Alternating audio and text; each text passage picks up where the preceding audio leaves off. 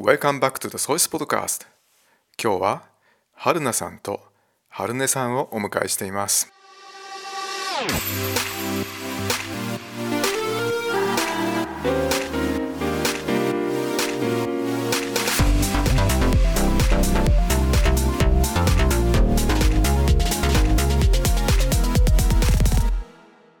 こんにちは。ちは関西学院千里国際高等部の秋学期から編入してきました10年3組の中西春菜とよ10年1組の木下春音です。ろしくお願いしますよろしくお願いします。13週間の秋学期が今日で終わったわけですけども初めてのこの学校での学期を振り返ってみて今感じていることは何ですか？日本語での授業が初めてだったので、最初は先生が話すスピードについていくのが大変だったんですけど、あの先生とかクラスメイトとかにわからないところを聞いて、今はなんとか授業についていくことができます。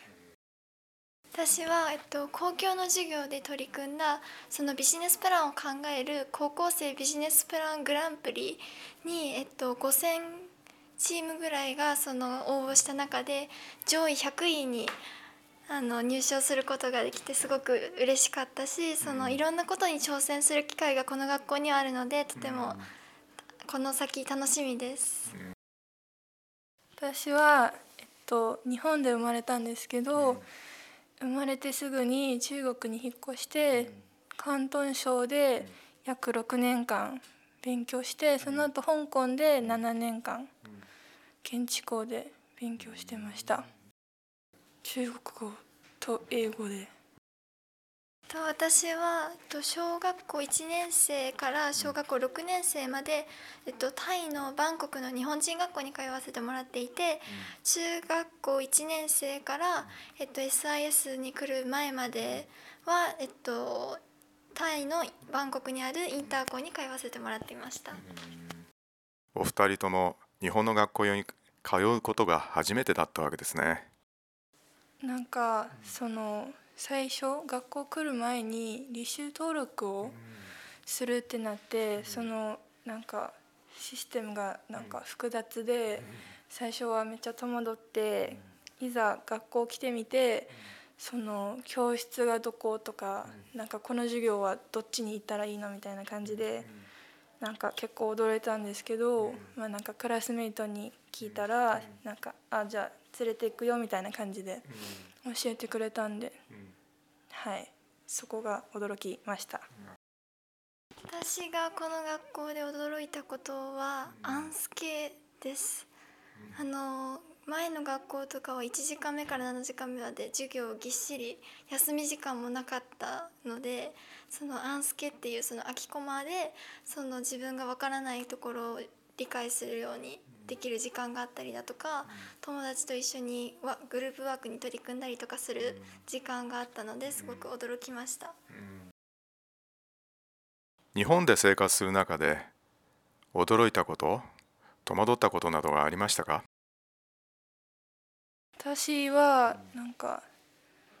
その夏休みにちょっと日本に帰ってくるっていうことはコロナ前まではちょっとあったんですけどちゃんと日本で生活するのが初めてでなんかどこ行っても日本語しか通じないからなんかそこがめっちゃ戸惑って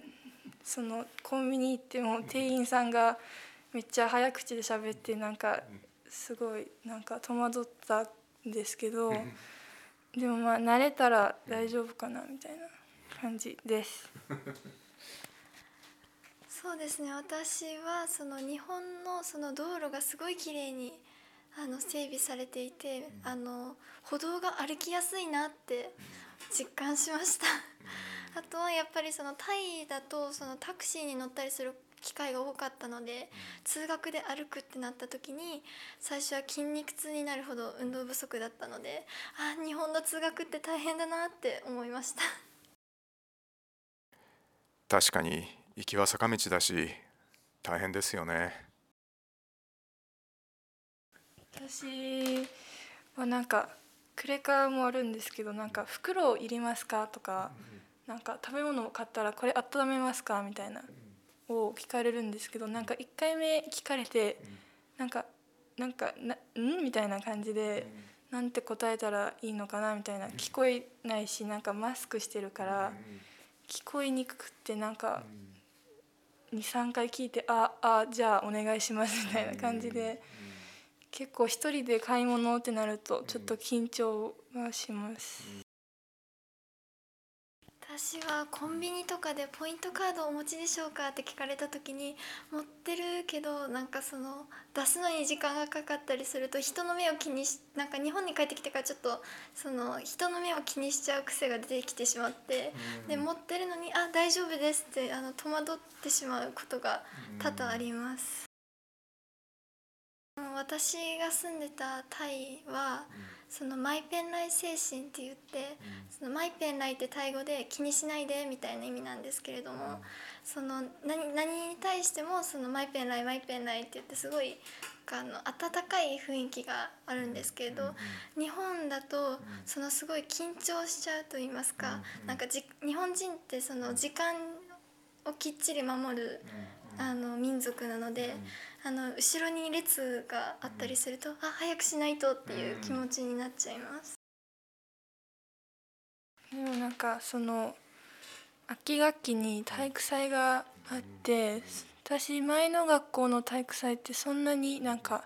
盛大にやるもんじゃなくてこの学校来てその私パフォーマンスのあのやつに参加して。すごいなんか学年みんなでやってですごいなんか達成感があって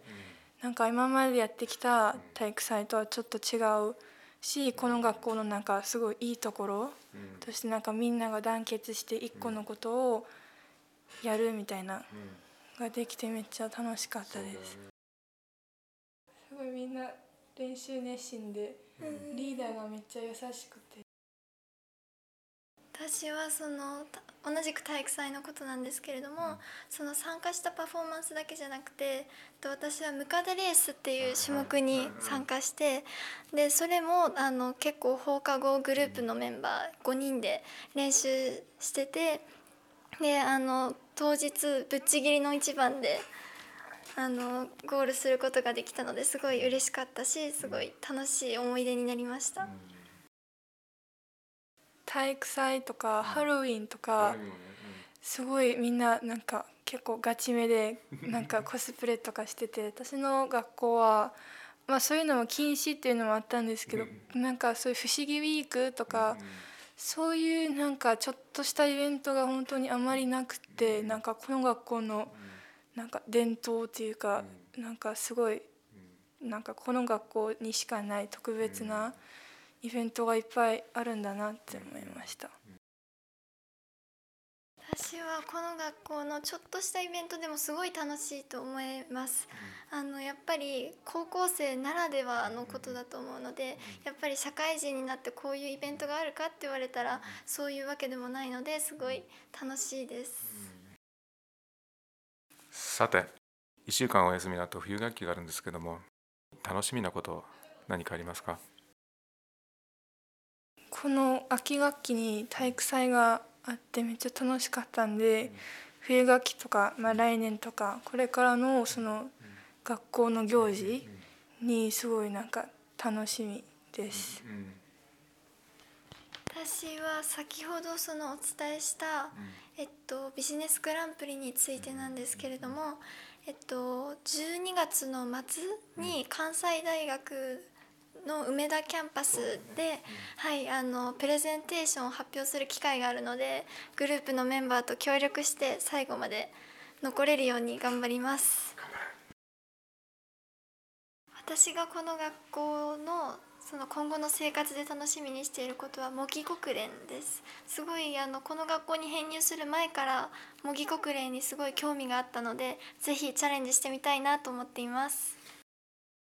インター校に通わせてもらってからそのすごいあの国際的な環境って楽しいなって思えるようになってきたのでぜひそういうところで就職してみたいなって思っています。今日はありがとうございました。ありがとうございました。ありがとうございまました。See you next time!